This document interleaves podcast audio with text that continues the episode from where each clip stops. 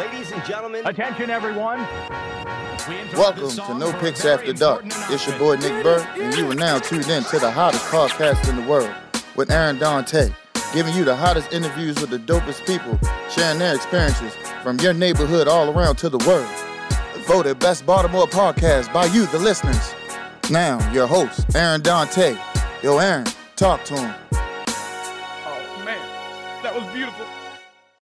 Welcome to the No Picks After Dark podcast. I'm your host, Aaron Dante. I want to thank all the listeners, the people listening last week. Amazing, amazing numbers. Thank you so much for telling your friends, families.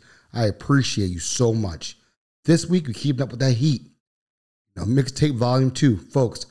tell a friend, tell a friend. Thank you so much for all the love and support. Next voice you hear is Mr. Comedian Ivan Martin. What is going on, ladies and gentlemen? Them and theirs, him and hers, creatures and mammals and air particles. We are back for another season of No Picks After Dark. Give it up. You know what I'm saying? We back. What's going on, Aaron Dante? What's going on, brother? So happy to have you back this season. That's good, man. That's good. Good to hear from you, man. Well, we back at it. I got a lot of cool things coming down the pipeline. This Labor Day week, we're going to have some of the most outstanding comedians in the city for the Baltimore Comedy Festival 5th annual. So please be sure to check that out. But last but not least, let's get back to telling the people what's going on. The city. The city is opening back up. Atlanta never shut down. DC is opening all the way up. I'm letting you know right now, you cannot take off your mask in Baltimore City, though. All right? Put your mask on your entire face. We ain't know what, no, I ain't talking about in the county. They got their own type of idea. See, Mayor Scott said no. And those of y'all that know about the domino sign know exactly what I mean, and you pictured exactly what I wanted you to. what else is going on here? Well, don't let this weather fool you. You're driving around nowadays, you're gonna need to have two jackets, an umbrella, and boots in the back. Like last week it was 90 degrees, this week it's 50 degrees and it's raining. Somebody asked me the other day, what season is it? I said summer, autumn, winter, summer, autumn, winter. That's what it is. You gotta I gotta get with Webster to see how to spell that. But yeah, summer, autumn, winter. That's what it is. We getting all of the, all of the seasons all in one. I got to go down to the basement and plug up my sink pump. It's getting out of hand these days, man. It is getting out of hands. Happy summer. We getting to it and stay safe. We just wrapped up May. Congratulations to all of you all that enjoyed a beautiful mental health month and had a good time celebrating that. But now we are in June and it is Happy Pride Month. And somebody asked me the other day, said, "Hey, what is a good way to celebrate Pride Month?" I said, "Simple. Just be nice." And respect others' wishes. And I'm going to leave you with that. When you're walking out and about and you bump into somebody and they tell you what they would like to be called by, shut your damn mouth and respect their wishes. And as you walk away, please be nice. And if you pay attention to that very closely and live by those rules, I'm sure this world will be a way better place fast and soon. Thank you all. I'm out comedian Ivan Martin. Check me out online, comedian Ivan Martin, at Instagram and Facebook. And every Wednesday past June 1st, I'm sorry, every Wednesday past July 1st, catch me at the Motor House. Wednesday night, Art of Comedy. Aaron, love you. See you soon. Love you, beautiful people. Out. Visit your neighborhood sanctuary and do wellness for a luxurious experience for everybody. Treat yourself and a loved one with a massage, facial, or an entire day of pampering with our deluxe spa day packages that include lunch from the restaurant next door, Fire and Rice. For more information on booking or purchasing gift cards, visit their website at indowellness.com or call at 443 438 4048. They look forward to welcoming you and your loved ones to their beautiful new space at Soha Union, located at 4801 Harford Road, Suite 1. Welcome back to the No After Dark podcast. And we're on to our new favorite part of the show. I love this part Confessions Thursday. It's coming out on Monday, but it happened on Thursday, folks. And Miss Laurel, I, I, she is she's awesome. She's crushing it in the Instagram fear spear. Like people are typing, DMing, saying all their confessions. So, what do you have for us this week? Ooh, okay. So, um, this was my what was it? My third week doing it, or my I think my third week doing it. Yeah. And and um, this week we had some good themes, like overarching in terms of um, let's see, like less vulnerable, uh, bad TV shows. People love them. Like they're they know that they're ridiculous, and also we love them. Like I, my confession for this week was that the other night I fell asleep watching Marrying Millions, which is a lifetime TV show that um, has like a, a, season or two on Hulu, which is how I watched it, and um, it's terrible, Aaron. It's not good, um, and it's it's like you know it's all the drama and it's and it's um uh, it's bad. It's really bad. Um, but if anybody else has watched it, I would love to talk to you about it. Let me know. Um, and then uh, the other other um, themes were like procrastination of this week, and I would I would say that this is this happens a lot. Um, like getting out of bed really late. Like a couple of people were like, I got out of bed earlier and then I got right back in and I'm still not out of bed at 10 o'clock. Or like, um, here it is nine o'clock and I'm not out of bed yet. Um, or they have a paper due in three days and they haven't done that. Um, or just like not doing important life things. Like someone told me they hadn't been to the dentist in a long time. It was a, it was like eight years or something. They're afraid of the dentist, so they're like putting it off because they don't they don't want to go. Um, yeah, so that was like another good another good theme. Um, and then again on the like um, sort of less vulnerable side of things, being really into something or being not into something at all and feeling like, ooh, I can't say this out loud to people necessarily because I'm afraid of what they'll think. um, yeah. So I'm curious to know do you, is there something that you are really into or not into that is not common or is like a little controversial? All right. So my guilty pleasure is um it is, and I get made fun about this all the time. I like that movie um Valentine's Day with Ashton Kutcher. Heck yeah. that is my confession of the week. That's awesome. I like New Year's Eve. I like those cheesy movies. I don't know why, but something about him just like makes me happy and sad at all in one time. And I'm like, I can sit there, I can have a hundred things to do, but I'll watch that from start to finish. And I know the whole thing. And with the roses, and then he then he goes up the, you know, she goes, it's like the whole thing. I'm getting it for my other lady, and he finds out, and I like I know what happens, but I'm always like watching because it's yep. cheesy. Yeah, yeah. He's a terrible actor too. He's a terrible actor. First of all, I really like your 30 second uh, abridged version of Valentine's Day. That was great. Um, I I think if you ever want to write, you know, like the backs of books, you probably have a job in that. Um, yeah, no, I also love those things. My I grew up on um, romantic comedies because my dad loves them. He has like all of the like from the 80s to mid 2000 romantic comedies on well first they were on VHS and now he's slowly creating a DVD collection. I think he's finally replaced all of his VHSs with DVDs. He will not go further than DVDs though. That's that's his like he's gonna Piers 80 will always have DVDs.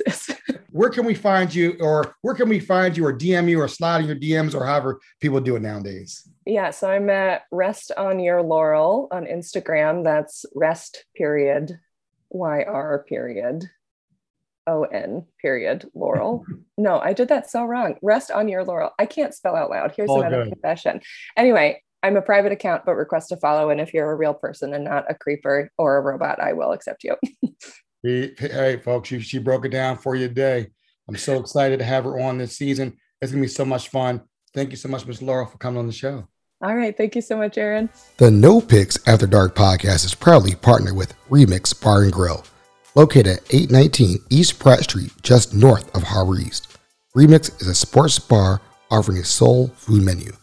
With over 20 TVs, pool tables, outdoor patio seating, and private rooms, Remix is set up to be your premier downtown destination to watch all your favorite sporting events. Open from 11 a.m. until 11 p.m. Monday through Thursday, 11 a.m. to 12 a.m. Friday and Saturday, and 11 a.m. to 10 p.m. Sunday. Check out Remix Bar and Grill on Instagram and Facebook under at RY MKS Baltimore for daily happy hour specials and weekly events. Remix Baltimore. The next voice you'll hear is Miss Chamire. You can call her Mai. In the middle of every difficulty lies opportunity. By Albert Einstein. You always have to be able to find a silver lining in every hardship that you may go through. We all have to face our own trials and tribulations, but it's how you deal with them that matters.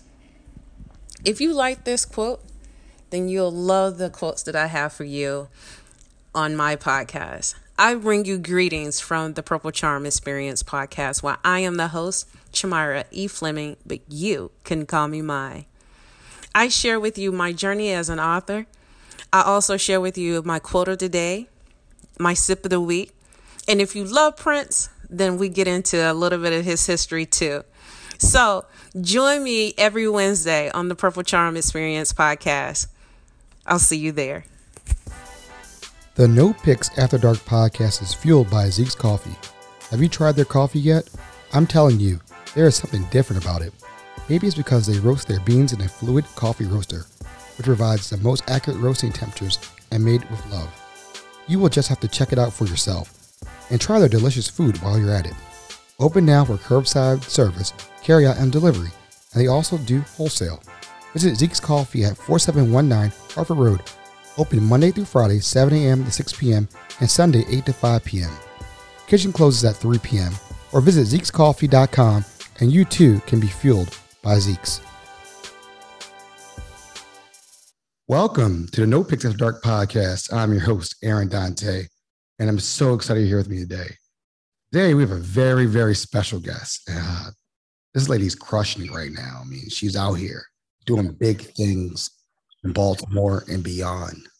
You know, and she's my neighbor, and I never knew this until recently. Without further ado, Miss Brie Mason Campbell, how are you doing today?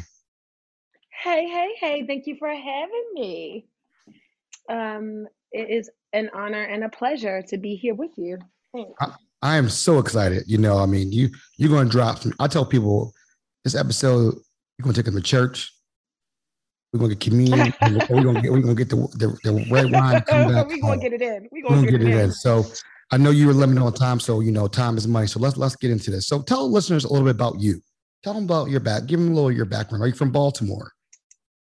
Well, Baltimore, stand up. I know that you know. I know that um, sometimes we throw a little shade toward the the county bounties, as they call us, kids who grew up across the city line. But when I tell people that I went to Woodlawn, then they stop saying that. They're like, "Oh, well, that counts." You know, well, Woodlawn somehow. Um, I'm turning off the tea kettle in case people are wondering. I'm uh, I, I am um, live and direct from the from the house where the the tea kettle is part of how we get conversations going. Mm-hmm. Um, and uh, so I went to Woodlawn, but you know, my mother was grew up on Green Mountain North, and she and her brother were best friends, which meant I was at his house every day after school. So you know, I took the number eleven down Martin Luther King Boulevard and got off at Pigtown and went to my Uncle George's house, you know, across from B&O Railroad Museum. And that's where I grew up. I grew up going to, you know, corner stores, eating now and laters, playing up and down the streets and alleys, doing stomp cheers with the kids from around the way. So yes, I grew up in the county, but I grew up in the city. It's just it's part of it, you know. That's part of it.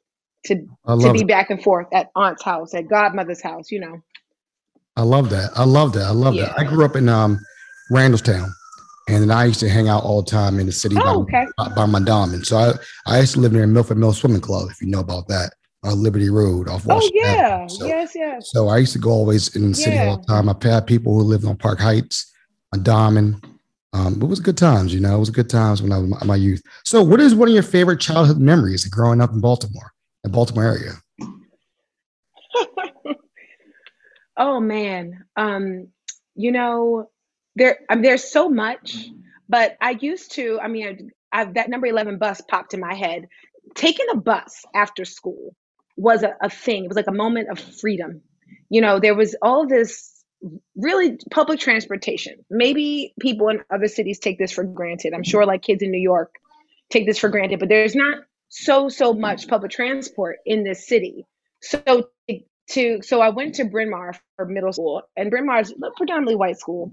But like most of the black kids, not all of them, but most of the black kids, you know, we rode the bus together after school.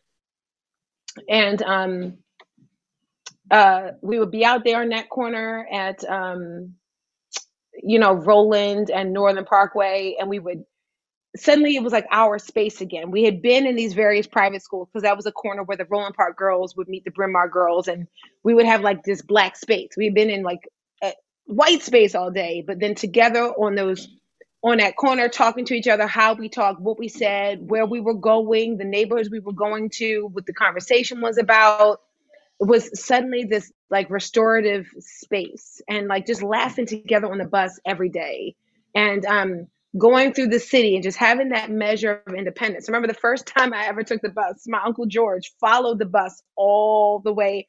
I was going to his house, but my mother like insisted she didn't want me on the bus by myself, so he like was behind the bus and followed the bus on its whole route through the city until I got off um, at his house. But I just remember just laughing on those and talking and seeing things and just feeling like not grown up, but capable. There was like a certain level of like, I'm able to take care of myself in this way. Like I'm trusted with this measure of independence. It's just, it's a good memory. I mean, I could go on and on about what it's like to grow up in Baltimore and Lexington Market and oysters on the half shell. And oh man, I mean, those are with the fish market that used to be where the power plant live is, people are not going to remember that. But when I was a little girl, they had like live eels swimming around in buckets in there. My mother, let's go to the fish market. and those are the things that are warm my heart most when I think of my city. I think about that stuff. Some of it doesn't exist anymore, but um, I remember. I love that because uh, one of my fondest memories, remember you brought it back for me, was um, every Friday night we were on Reisterstown Road, get to Lake Trout. Oh yes. Yeah, the lake trout every You Friday night. in that line Yes, after Lord. the paradox. We would. Some Mm. people would go to what was it called? Jack. Oh, what was it called? That place. Jack oh man, they would get cheesesteaks there after the Mhm. paradox. I can't even think of it. I know, it? I know exactly what you're talking. about. I can't think of it right now. I can't think of it. But we wouldn't go there. We would drive all the way up Reisterstown Road and go to Lake Trout and get that lake trout. Oh, yes. As my nephew would say, that lake trout was bussing. He's like, it was bussing. So let's. So where'd you end up going? stuff. Where'd you end up going to undergrad? Where'd you end up going to college? So Yeah, so um, I went to undergrad at Temple, um, Temple University in Philly. Shout out to the Philly Johns out there. I love it. Did you like it there? You know, Temple was amazing. I think that um, Philly has this town feeling, a feeling of like neighborhoods and and being known in the way that Baltimore does. It has like us people you can know and be known um, in a way that it seems like in the biggest cities in the in the country, it's there's a lot more anonymity. But in Philly, you gotta watch what you're doing because somebody's gonna see what you're doing. You know what I mean? Like it still has that small town element about it, but it is it's got just style. You know, like that's one of those like black power cities like like chicago so like in the thrift stores they got the dope clothes because you like all those g's from the day had like the the vicious fashion to go with like the, the vicious like vision you know what i mean? Like so you want dope furniture like even the thrift furniture stores it was like always like crushed velvet orange purple something you know what i mean? But um and the music is so good. I mean they have this really strong like black church culture. That means that the the professional musicians are amazing. I remember this place we used to go, Wilhelmina's Musiq Soulchild, you know, used to just play there every Thursday night. So we would go out and, you know, we didn't know he was going to go be some giant star. Same thing like the Roots, Jill Scott, all those people, they were just like in the club, like doing local performances before they like blew up. Um, but that's that was like the vibe in Philly. People had really had they had the right training to take those next steps. Like they had access to those resources and the city just loved you back. You know what I mean? Like that city was the best place to party. I mean, the house dance culture, as Rennie Harris Pure Movement was there. That was an incredible place to be. I love Philly. I love it, love it, love it, love it, love it. It was a great place to to kind of go through those formative years, those university years. It was great.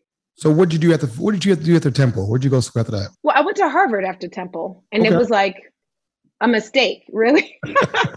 like, you know, I um I think some kids, you know, from the very beginning, they grow up with parents saying, I mean, I, I come from that black background where, you know, we're telling our kids you're going to go to college because we know that we want more for our kids. And what is more? More means college, right?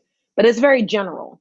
When you don't come from a kind of generations of college educated folks, college is like unexplored territory that maybe you don't know how to navigate those systems. But friends of mine that I met along the way, they knew those systems. They knew the difference between Amherst and Rice and Bowdoin. And, you know, they know that Bowdoin exists. you know what I mean? They know mm-hmm. that Swarthmore exists. These weren't things on my radar at all. You know, I knew about like Penn State. Like I knew I knew kind of like the meat and potatoes version of what university is about. I really didn't understand what Oxford was about or you know, Stanford or University of Chicago. I didn't know those things. And it wasn't, so I had to navigate all that on my own. So here I was, you know, Phi Beta Kappa, magna cum laude.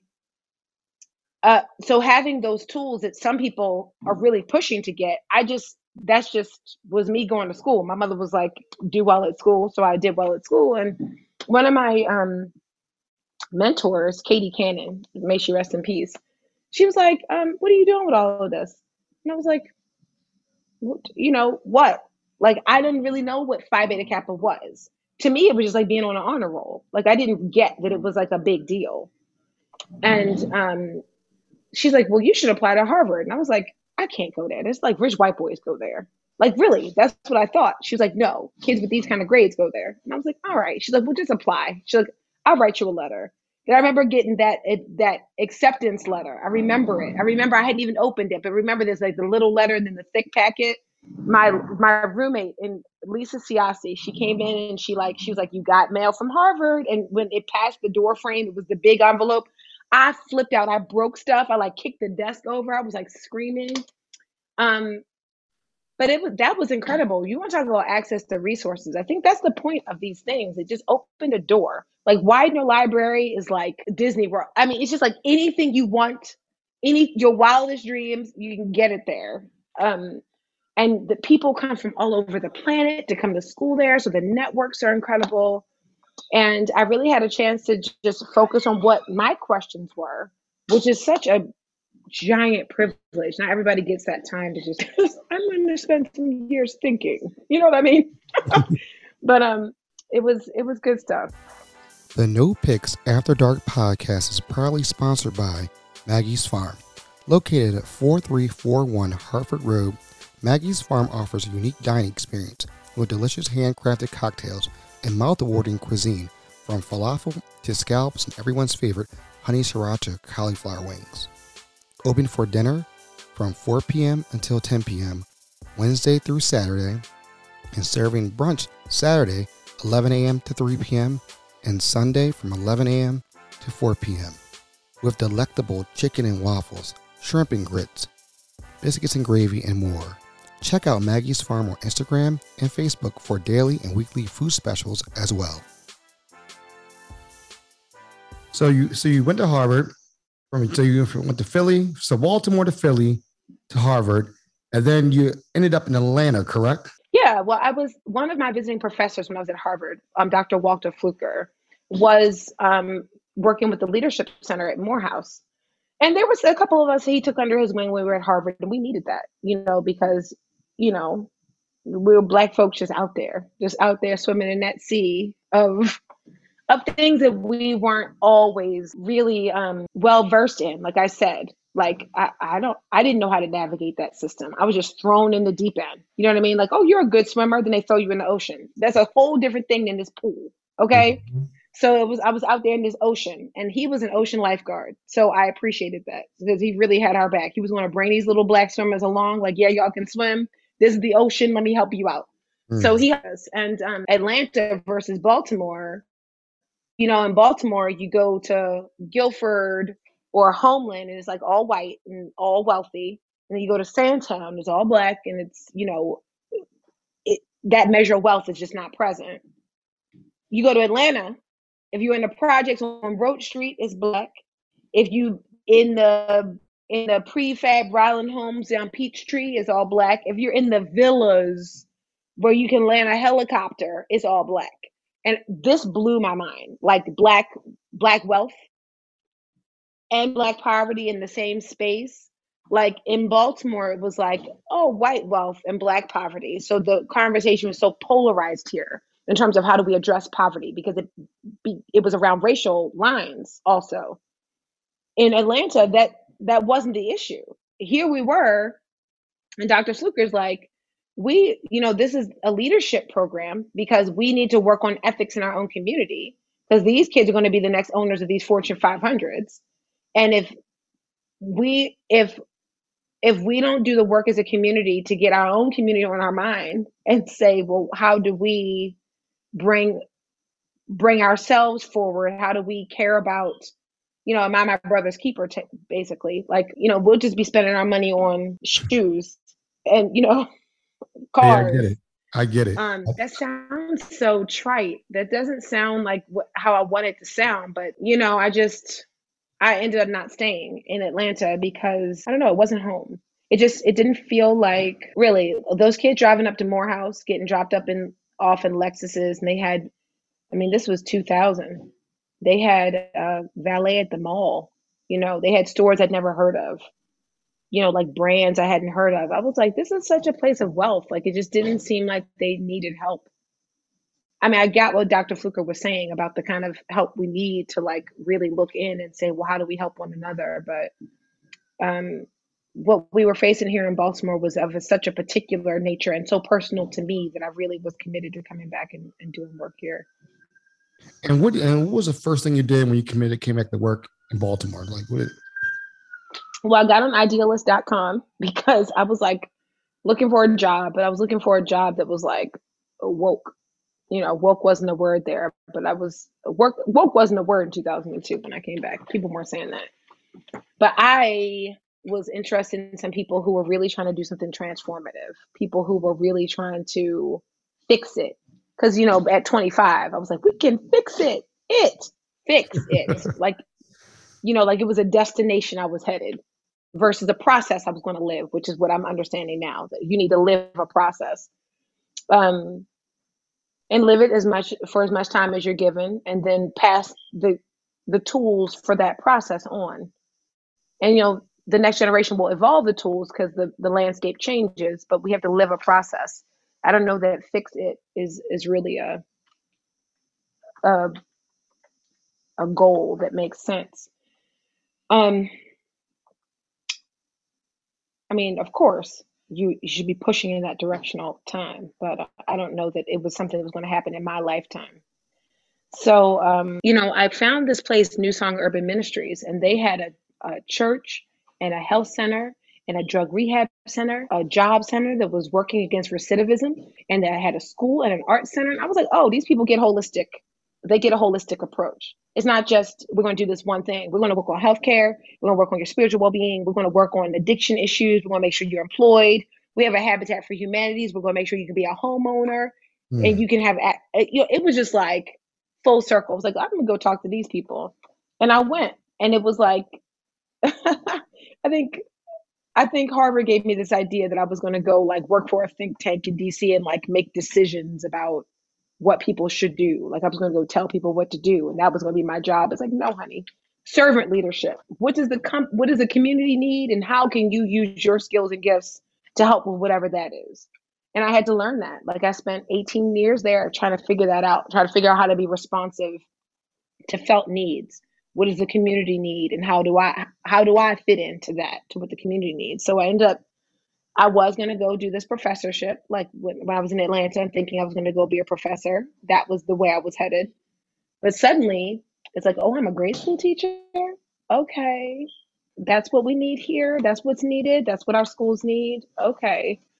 Um, but I mean, it's true. Like I remember being an undergraduate, learning all this stuff about diaspora, and like I never really put together why people in Jamaica and Cuba and Haiti and America were black. Like I didn't understand that all those ships that came from Africa stopped all those places. Like I didn't understand that we are like cousins, like with all this shared ancestry. Like why did it take whatever thirty thousand dollars a year before I could get that? You know, like that stuff that I think is basic. Like that third graders should understand that. Like what diaspora is.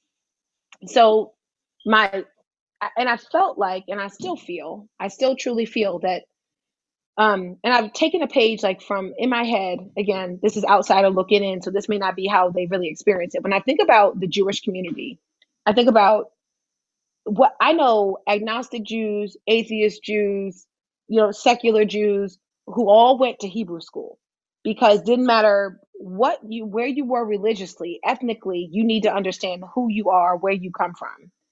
And you're going to learn how to speak your language. You're going to sing these songs. You're going to keep the Passover you know, because never again. And we have things to do. We, whether or not people are atheists or agnostic or religious, like there's this commitment to being change makers in the world. So I think, what's Black people's version of um, Hebrew school? Like, what is, what is it that we need to know about ourselves that would help us say never again, and we have work to do? So I've been really committed to that to say, okay, well, maybe if we know what diaspora is in, in first, second, third grade, and maybe if we know more about Black history than Martin Luther King and Rosa Parks, maybe if these kids come out here and they know about, you know, the role that Don Cornelius played in, in the civil rights movement, what how pivotal Soul Train was, getting Black faces, Black bodies into every living room in America, and you know, having commercials for for Ultra Sheen like what that did for the for our self-esteem and for the world's consciousness around us. Like if we really got out of these very narrow boxes and didn't just look at um, we shall overcome as a civil rights song but say it loud i'm black and i'm proud as a civil rights song like that, that did some of that work. What if we what if i really peel back some layers and work with kids over years and years and years you know discussing and investigating and looking at Black history through a, a, much broader lens. We learn about the Gullah Islands and the retain culture there and about the Great Migration, and what that's all about. Maybe we too can have a healthier community because we know ourselves better. And that had been my goal. I mean, I, I spent those years at in Sandtown just training, learning what does it mean to be a teacher? What does it mean to be a servant leader? What does it mean to um, to operate with grace? What does it mean to to put relationship before everything else? People don't care what you know till they know that you care. You're not just in here to to try to do some racial uplift, you know, kind of black middle class hotepery where you're you just want everybody to pull their pants up and stop saying ain't or whatever. Like that's not what this is about. How do you really get to know people and be involved in their lives? And then how do we affect change in that way? You know, and then in and then the backdrop to all that, rest in peace, City Paper. I mean, we need City Paper back. I mean, that's just talk about a tragic loss. But um, seeing like the constant, like the murders and like the ongoing challenges that we have with um, a genocide that's going on in our community. Um, that's on top of like being assaulted from the outside. So we've got two things going on. Like we're under assault from like the criminal legal system that criminalizes our bodies. And then we have a genocide going on inside our community. And both things are happening at the same time. And i'm i'm interested in in addressing both of them. Um and i think the culture right now is very focused as it should be on addressing the way that the criminal legal system is criminalizing our bodies and it seems like we've taken a turn away from looking at the way that we what how gen how and why genocide is happening. But that but my approach arts education and community education is about that. Like if we can know ourselves better and love ourselves more can we then open up more avenues for feelings of control and success so that we don't turn down these dead end streets that lead to genocide and gun violence um, because it's painful. I mean, it's just painful for all of us. I mean, I went to so many funerals in Sandtown, I can't even tell you. Wow. Pipe Wrench is a new online magazine. You'll find links to conversation pieces, playlists, essays, poems, and more by folks from all walks of life responding to the ideas in the main feature. Each issue is like a dinner party, full of thoughtful, fascinating people inspiring each other to build on each other's work, references, and ideas. You can read more from Pipe Wrench and subscribe online at www.pipewrenchmag.com. So we're, we're going to switch subjects a little bit, just a little bit, just a little bit. and we're going to go into Pipe Wrench Magazine. Oh, yeah. Tell us a little bit about Pipe Wrench Magazine. How did they find you? Who was the who were the founders, and how did this all how does all come about with Pipe Wrench? So you can express huh. those express some of those feelings that you're talking about into words. Yeah, you know, um, I went to school with Michelle Weber, who is um, the I don't want to get her title wrong. Is she the editor in chief? Editor and editor in chief. Sorry, editor in chief. There you go. Okay. So Michelle Weber and I went to Harvard together, and she's editor in chief of Pipe Wrench. And Michelle and I kept in touch over the years, you know, but she had been living outside of the country. I hadn't seen her in years. I haven't seen Michelle, I think, I don't know, like she's never met my last two children. Like that's how long I haven't seen her. And this one will be nine in a, in a little bit.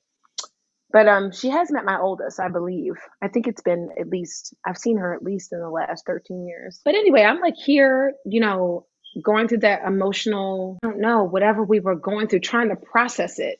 Know, with Ahmaud Arbery and George Floyd and Breonna Taylor, like trying to process it in the middle of a pandemic, you know, like like we can't go outside. When we do go outside, this is what y'all do. Like, um, and Michelle called me about the clear blue sky. Like I hadn't talked to her, like I said, it's at least 10 years, right?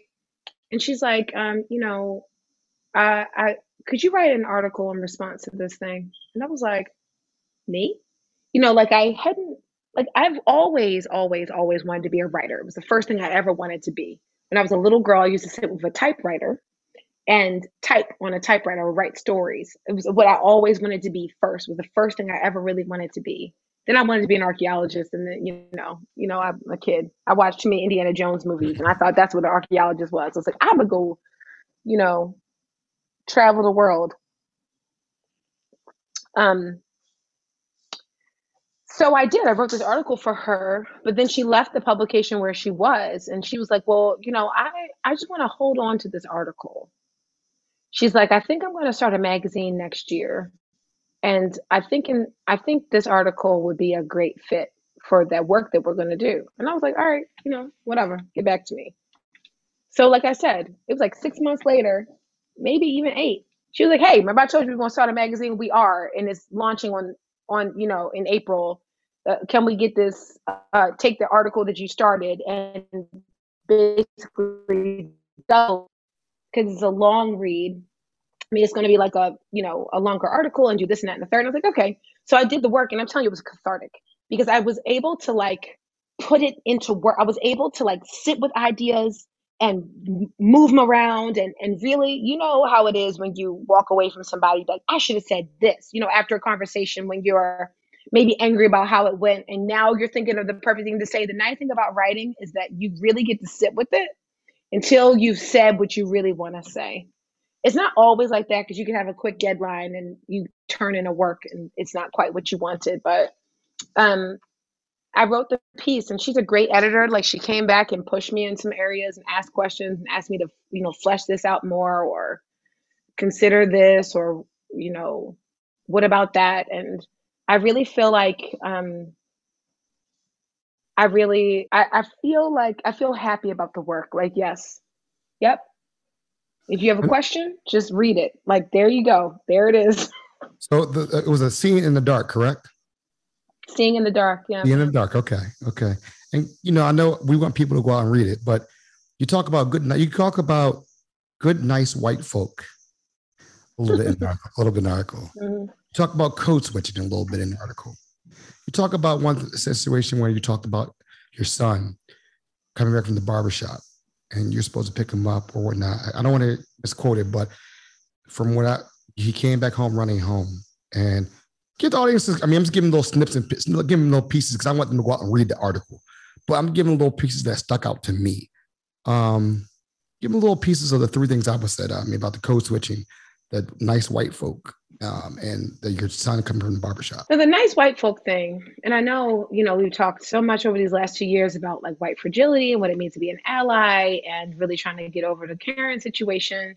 And I know people are tired. People are to the point where they're like, look, stop beating up on us. You know, it, that's not what it is. What it is is like, um, huh, Have you seen The Color Purple? Yes, I have. So there's this woman in The Color Purple, Miss Millie. And Miss Millie considers herself a nice white woman.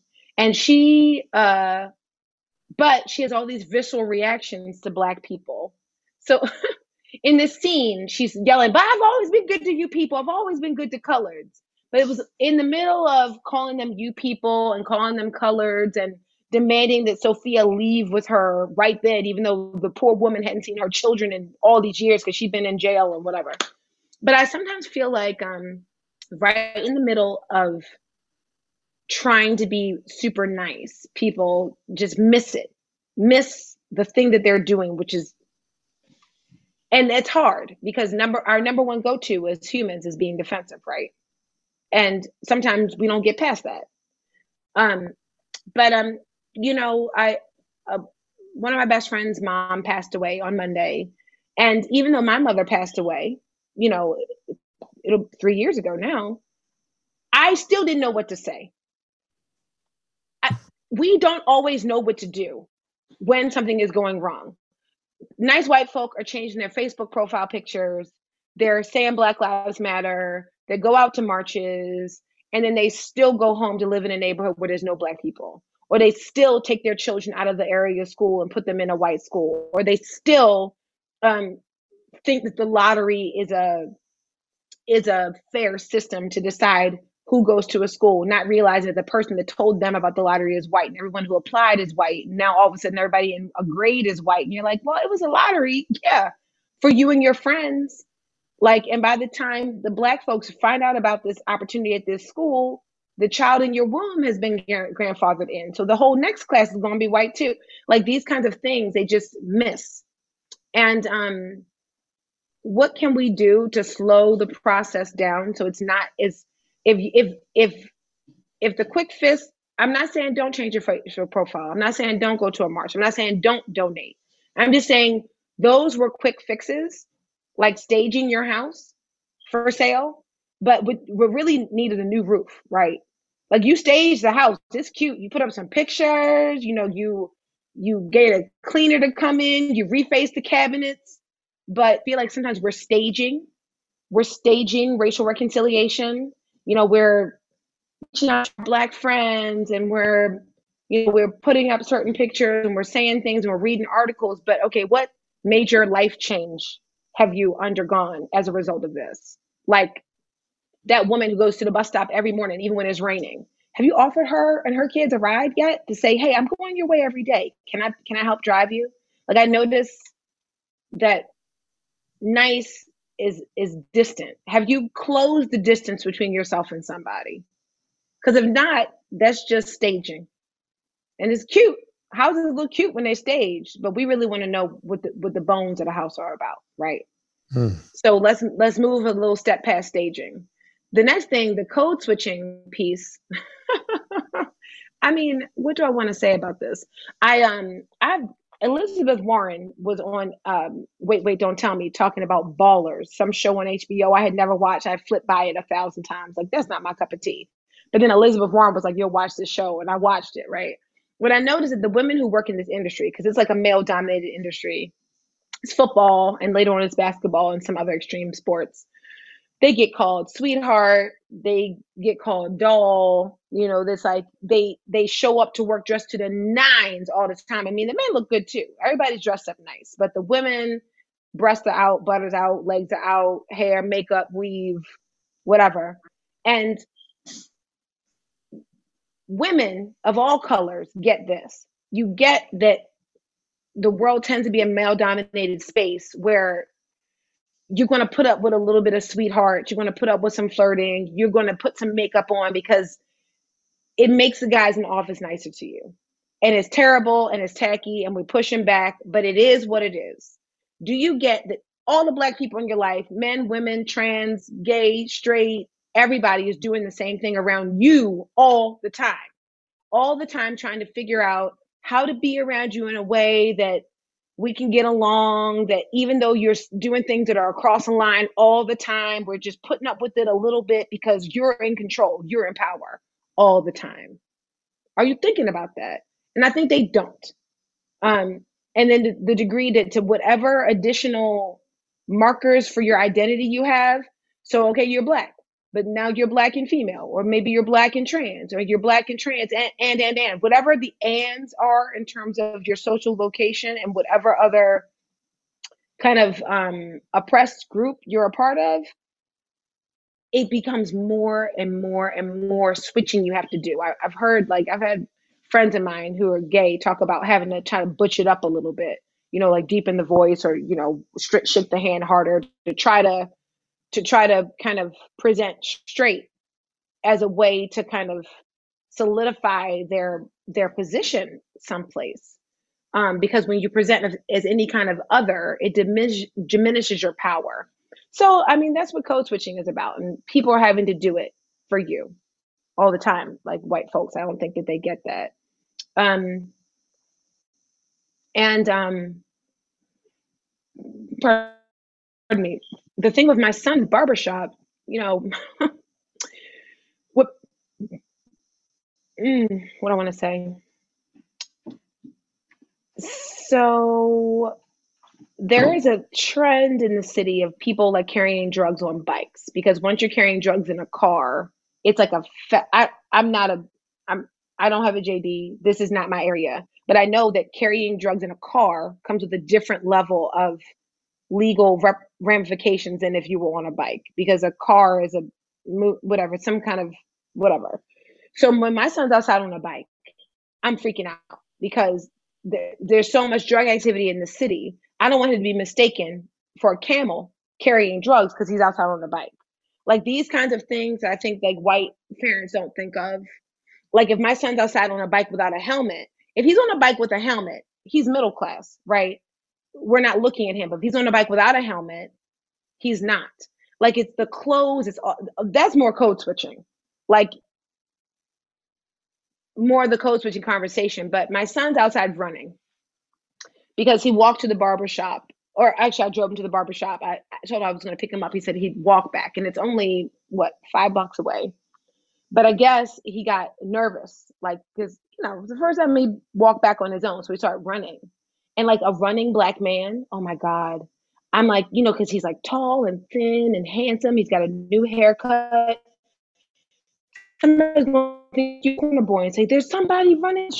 I'm like petrified that somebody's going to do him harm because they mistake him, mistake his actions. Just black, you know, white man running, he's exercising. Black man running, would you steal? Would you do? Who'd you hurt? Where you going? And it's just like, oh God, like having to navigate that that level of stress all the time is so much work. It's so much work all the time having to carry around that stress. And it's not unfounded. It's not just like anxiety based on nothing. These this is like real. You know, like Tamir Rice is outside. Was he 11, 12? Tamir Rice playing with a, a toy gun and get shot. And the gun was like green. It was like a Nerf gun. Like it wasn't like it was like it looked like a Glock. Right. So, yeah. So I'm I'm gonna I know we're cut hard on time right now, but I got, got two more questions for me. Two more. So I okay. know. Um. So what is it like? You know, working with Pipe Wrench and like what was the, what were the readers' response from when you did it? Like how was the response you got from them? Working with Pipe Wrench was incredible. Um, the the way that they have set the mag up, so there's like a center. It's like dinner. It is supposed to be a dinner party, right? So there's like a main course and there's a bunch of sides. So the sides complement the main course. You know, so all the other contributors read the main course article and then contribute something, write something in response, write something that complements it so that that was really affirming especially when you stand up to say something that's as unpopular as we need to really check the way that uh, we're being brutalized by the criminal legal system and it's you know it's officers like let like let's look at this. Like that's a hard thing to stand up and talk about. Um because you're pulling a race card or you're being divisive or you're attacking the people or whatever you know whatever the reasons that are given to um silence us. Um so to have a bunch of people kind of say, we got your back and we feel you and we echo you feels really good. So that was great. Um, and um, like, I mean, reading the responses that, that, that really, it really felt good hearing what people had to say about the article and whatnot. And, you know, and then people like tweeting it and sharing it. And I was like, oh, wow. And I just, because you want it to change, right? Way back to the beginning of this, which is I'm here to fix it, right? Like I realized maybe this isn't going to fix it in my lifetime. The same way that like Dr. King and them tried to fix it, you know, and before that, Sojourner Truth and them tried to fix it. Like every generation, we're trying to fix it. And it just becomes a different version of something that needs it. So, but I, I would hope that like those words would get out there, they would touch somebody's heart and people would change. Like, like that's the dream to like to change it, to fix it. Like I'm I I'm so heartbroken by all of this. I just wanted to get better. So people wrote things, such complimentary things about my writing. Like they wrote that it was like, you know, astounding and phenomenal. And they wrote very nice things about my writing. And people have called and reached out to me and said great things. I just, I just hope that it leads to systemic change, not house staging. You know, like we need, we need some real foundation work. Like there's a crack in the foundation of our house here as a country. We need to address it. It can't just be more staging. You can't put up a picture to cover that crack. You know what I mean?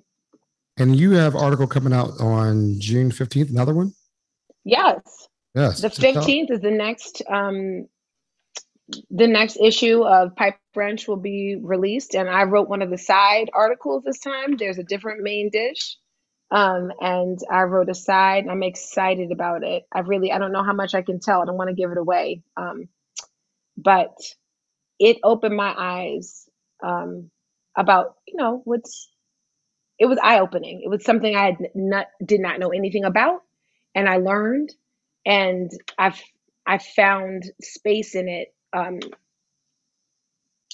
to to understand some things better about myself and my community, and I, I highly recommend it. I think people should read it. Okay, so people, you know, Pipe Wrench is www.pipewrenchmag.com, and that's how you can find. It's a subscription based and I definitely would tell people to read your article. Your article was touching, it was strong, it was provocative, it was provocative. I, I mean, I felt everything. I felt oh, like I, when I was reading about your son running down the street, I felt everything that you were talking about. I felt that.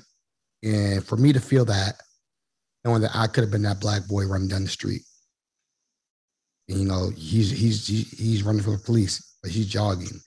The different stereotypes out there that's out there that we think about every day. And I really appreciate you expressing your feelings on that. And I really recommend people to go out, check out Pipe Wrench. Like I said, it's it's it's, it's really yes, check it out. It's dope. It's some stuff that people, you know, subscription uh, subscription based, but it's worth it. Like she said, it's a dinner. everybody has appetizers, you know, side dishes all around. And again, are you going to write another article coming out of Pipe Wrench, or are you are you done? Are you just going to keep on?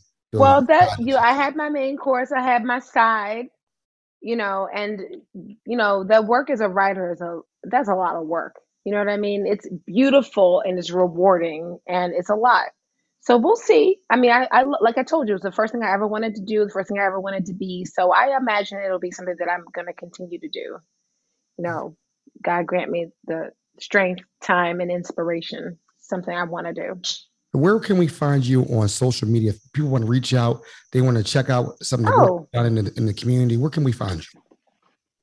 Oh yeah, well you should definitely check out guardianbaltimore.com. You can find out about um, my dance company. We didn't talk about that. You know, there's so much to talk about, but yeah, guardianbaltimore.com is a great place to start. It'll tell you all about the work that we're doing with Moving History, um, which is a an a kinetic African American history education program, like literally learning the history of African Americans through movement. And all of our social media stuff is there. I'm, um, you know, so we're on Twitter and we're on Facebook and we're on IG. So look for Guardian Dance Company out there and um, follow us. Thank you so much for your time. We might have to do a part two. Paul could talk about that also.